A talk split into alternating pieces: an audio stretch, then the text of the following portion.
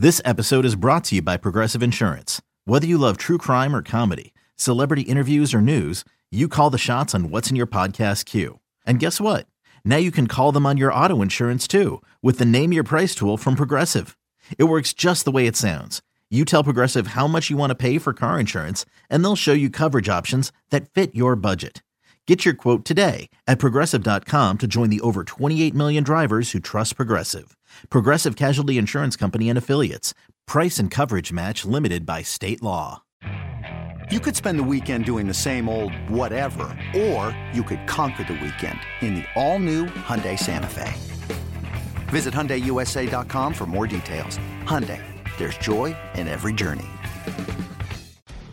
Welcome back to BetQL Daily, presented by BetMGM. Eddie Gross, Joe Ostrowski, and Aaron Hawksworth here with you. Joining us now is Pam Maldonado from Yahoo Sports and the Stack of Stats podcast.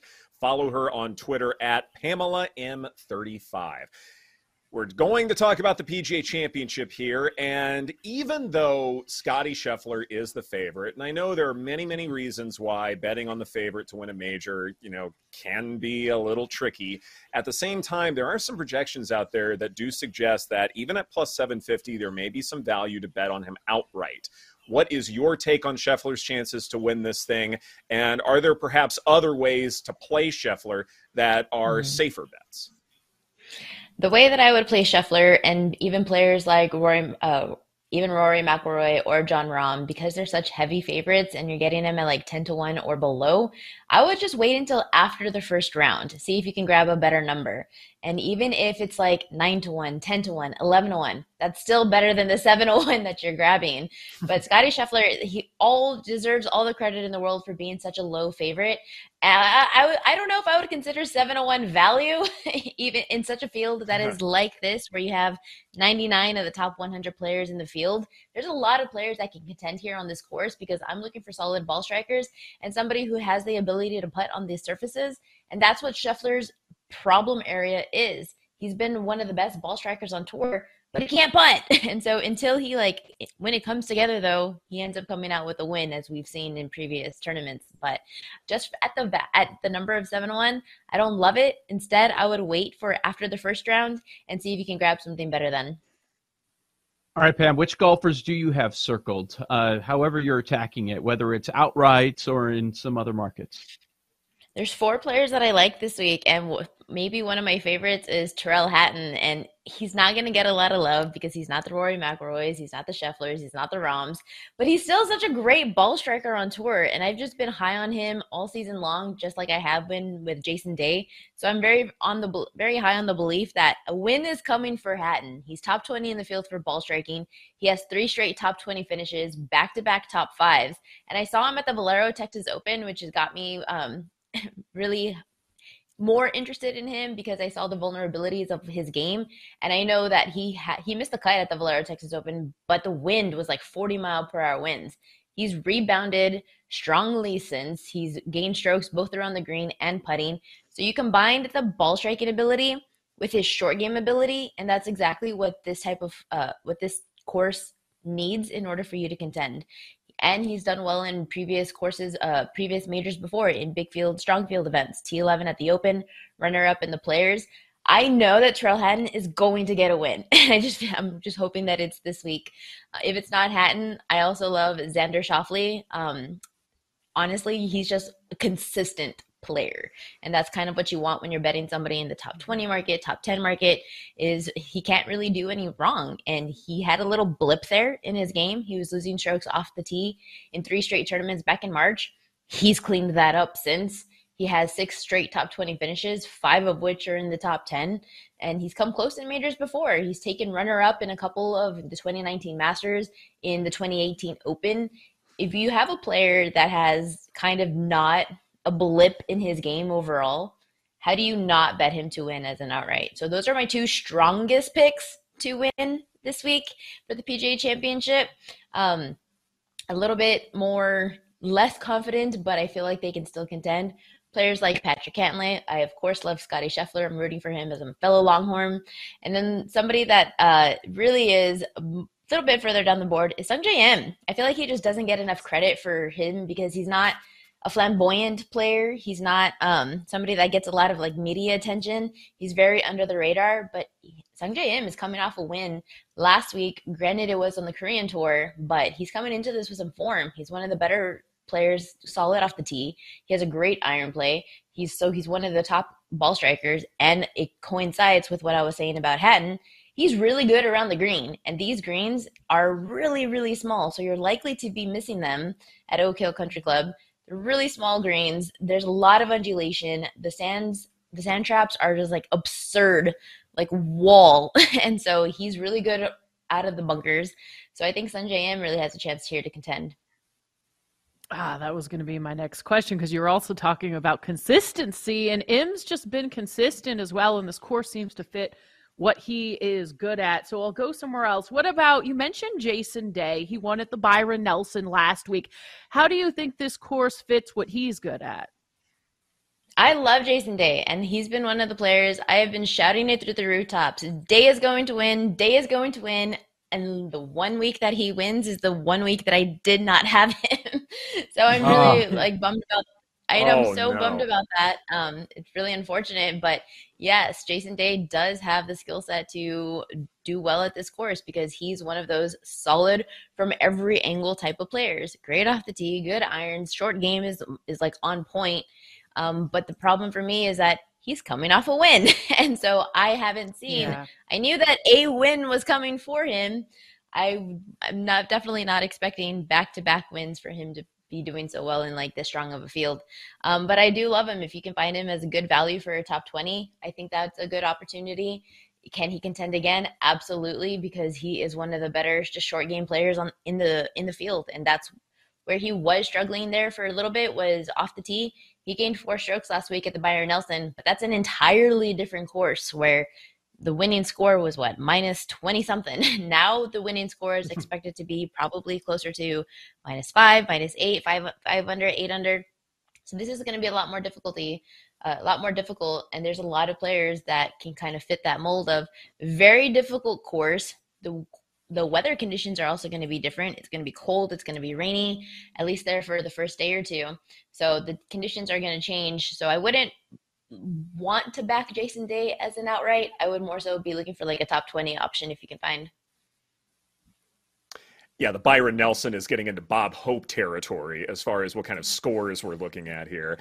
Uh, last time we had you on to preview the Masters, uh, we talked at great length about LIV tour players. Should you naturally fade mm-hmm. them because they're playing in different courses? Maybe the competition isn't fierce. You know, certainly the format is drastically different.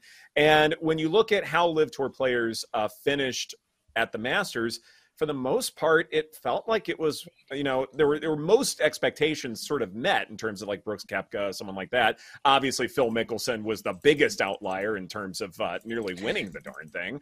Uh, but have you revised at all your evaluations and analyses of LIV Tour players as far as fading them, or are there a couple of outliers that maybe should be worth a look? Selling a little or a lot. Shopify helps you do your thing, however you cha-ching. Shopify is the global commerce platform that helps you sell at every stage of your business. From the launch your online shop stage, to the first real life store stage, all the way to the did we just hit a million orders stage. Shopify is here to help you grow. Whether you're selling scented soap or offering outdoor outfits, Shopify helps you sell everywhere. From their all in one e commerce platform to their in person POS system, wherever and whatever you're selling, Shopify's got you covered. Shopify helps you turn browsers into buyers with the internet's best converting checkout. 15% better on average compared to other leading commerce platforms. And sell more with less effort thanks to Shopify Magic, your AI powered all star. Shopify powers 10% of all e commerce in the US. And Shopify is the global force behind Allbirds, Rothy's, and Brooklinen, and millions of other entrepreneurs of every size across 175 countries. Plus, Shopify's award winning 24 7 help is there to support your success every step of the way. Because businesses that grow, grow with Shopify. Sign up for a $1 per month trial period at at shopify.com slash odyssey podcast, all lowercase. Go to shopify.com slash odyssey podcast now to grow your business no matter what stage you're in. Shopify.com slash odyssey podcast. No, I mean, yeah, definitely. Last time I was the type of person that was like, don't bet LIV. I don't want nothing to do with it. But they all kind of proved that it doesn't matter. If you're playing golf, you're playing golf. You're coming into this ready. It doesn't matter if it's four days of golf, three days of golf. They're still playing, and that's what matters. Um, even if it is on easier courses on the LIV tour than it is here. However, it's just I'm a data based analysis. So I have no data to go off of for LIV. so what I can use is kind of just like a general synthesis of this is how they used to be prior to leaving the LIV. All we have are strokes gained total. So it looks like they're doing well. And does the course still fit their skill set? So kind of combine all of those things into can they work out this week? Brooks Koepka definitely is somebody that's always going to be in consideration just because he is one of those players that good off the tee, great iron play. He's solid all around. Cam Smith is most intriguing to me because I feel like even if he doesn't have the distance, I don't really care for distance on this tournament. Uh, the fairways are really narrow and there's like very narrow landing spots because you either have like a bunker right smack in the middle, there's some tree lined fairways. So I'm looking for more precision and Cam Smith kind of has that. And he was always one of the better players with his short game, which is why he did so well because he was so solid off around the green and he could just putt like no tomorrow. So I think if anybody would fit this tournament, I'd be interested more so in Cam Smith over somebody like a Brooks Koepka. Dustin Johnson is also intriguing because he seems to be doing well as far as strokes gained total. But there's a Mito Pereira. I feel like he's also um I was high on him for the Masters, and it, he didn't do so well. But I think he's coming into this with a lot more better form potentially than what he had then. But I think Cam Smith, if there's one LIV player that I would have to pick this week, it would probably be Cam Smith. He has three straight top six finishes on the LIV Tour, gaining six plus strokes total in each of those tournaments, and this course because of the greens, because of the bent grass history that he has, it really fits the mold for what something for a Cam Smith. Pam, for uh, bettors that come in on not every week like you, but some other bettors that just come in around majors time, it gets them excited for golf. They know they're going to spend the weekend watching, and they want to have some action on it. And it can be overwhelming if you're not used to it. So I'm wondering, eh, after you do all your handicapping before the tournament starts, what does your card look like? There are some bettors that strictly do outrights, some mm-hmm. that stick heavy with matchups. Some go top 20, three ball, you know, by round or round by round matchups. Where do you uh, put to put the majority of your focus with your golf betting? Head to head matchups. That is your bread and butter. That is where you are going to make your money um, just because it's one person against one person and they don't know they're playing against each other. So it's not like it's really competitive. It's just whatever the sports book put together. But there's that's where all the value lies because more often than not, you're betting like minus 110, minus 120, potentially even getting plus money. Like last week, I ended up betting Tyrrell Hatton uh, as an underdog against Scotty Scheffler. That was a push, but he was plus 200 to win in that matchup. And Scheffler was near minus 300 favorite. So you're looking for opportunities like that. And if they hit, wonderful. But head to head matchups is where you want to put your focus on your regular yeah. one unit size bets. And once you start doing the places of top 20, top 10s, top fives, I personally don't touch the top five market at all. And it's rare that I do the top 10 market because I'm only like putting my trust into players like a Scotty Scheffler, like a Tyrrell Hatton, the players who are consistently doing well week after week those are the ones that I trust for a top 10. But more so, my focus is head to heads and top 20s. I'm very conservative. So if I'm getting like plus money, even money, even like minus 105 for a top 20, that's solid for me. And I will take that. And of course, do, sprinkling do, a little bit on the outrights. Sure, of course you have to. Do you do uh, do you strictly stick with tournament matchups for all four days, or you know two days if I do. if they get caught? I don't really or like do, do you do by round. Okay yeah I, I, do full tournament head to head i don't i personally don't like round by round because i don't get to watch all four days of golf. Mostly i watch on sundays and seeing how things close out. But the end for tournaments like this we don't really get the strokes gain data um, so you really have to do the research of well they made a bogey here. This is where their landing was. It's just a lot of homework for a single round. Plus the weather conditions change and I have I put more trust into I know you're a better player overall. So I'm going to give you 4 days to figure it out as opposed to well I hope today is the day that you're doing well. I love it. As you're doing your research, have you was there anyone where you're like, man, I think this guy's just going to be a bust at this tournament? That maybe there's some hmm. value, uh, missed the cut, or just a, a complete stay away. Max Homa. Um, he's one of the players that I I know he gets a lot of love every week, and I understand mm-hmm. it. Like Max Homa clearly has the ability here to do like good things, except one, he's coming into this with like not great form. He's lost strokes off the tee on his approach in multiple tournaments in his last few off the tee. I mean, he's losing three, four, five strokes off the tee. This is not the type of course that you want to miss off the tee because they have they've now added some like in fairway uh, out of bounds areas so that way you can't cut corners. The rough is really thick.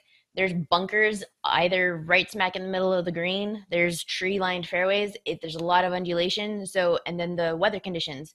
So, I just really feel like Max Homa is, for one, not coming into this with good form. Number two, he has yet to prove that he can contend in some of these super strong field events. If you look at his previous history with playing the US Open, the Players' Championship, the Masters, even previous PGA Championships, he has missed the cut like pretty frequently. so, I mean, he's coming into this as an underdog in some of the tournament matchups, but I would also look to him to maybe miss the cut. Despite him uh, last week, a couple weeks ago, he played the Wells Fargo Championship. He had a T8. That was his first tournament that he's gained strokes in every category in like a while. And before that, he had a T43, back to back missed cuts. So I'm less inclined to believe that Max Homa is going to contend here. About 60 seconds left here, Pam. You talked about uh, loving to bet on matchups. Who do you have on your card right now?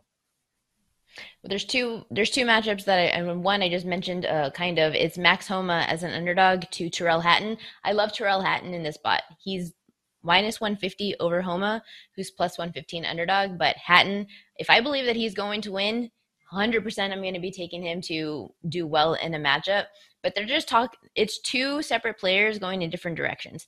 Hatton, I believe, is just has the trajectory right now to win a tournament this week, and Max Homa feels like he's trying to find his form again, and maybe he can find it here at this tournament like I said, with his off the tee numbers, it's just very difficult for me to believe that he has a chance to contend. The other head to head matchup that I like is Matthew Fitzpatrick minus 130 over Cam Smith. I don't want to fade the LIV players, but I think Matthew Fitzpatrick, he has really found his form here. And I think he's playing better golf now than when he was playing great golf last year. He's already won the RBC Heritage. He's great off the tee. His iron play has bounced back in a big way. But more importantly, he's one of the best short game players in the field, both around the green and especially with his putting. And bent grass surface is his best putting surface. So I think he really has a chance here to finish not only in the top 20, contend here for a top 10. And Cam Smith, it's really just a I don't know what you've done lately, but I just trust the consistency of Matthew Fitzpatrick right now. Good stuff. Pam Maldonado of Yahoo Sports and the Stack of Stats podcast. Thank you so much for your time. We greatly appreciate it. This is BetQL Daily presented by BetMGM. Coming up next, we will look at the home run leader uh, market in Major League Baseball and uh, wherever else we can find some value at the quarter pole mark right here on the BetQL Network.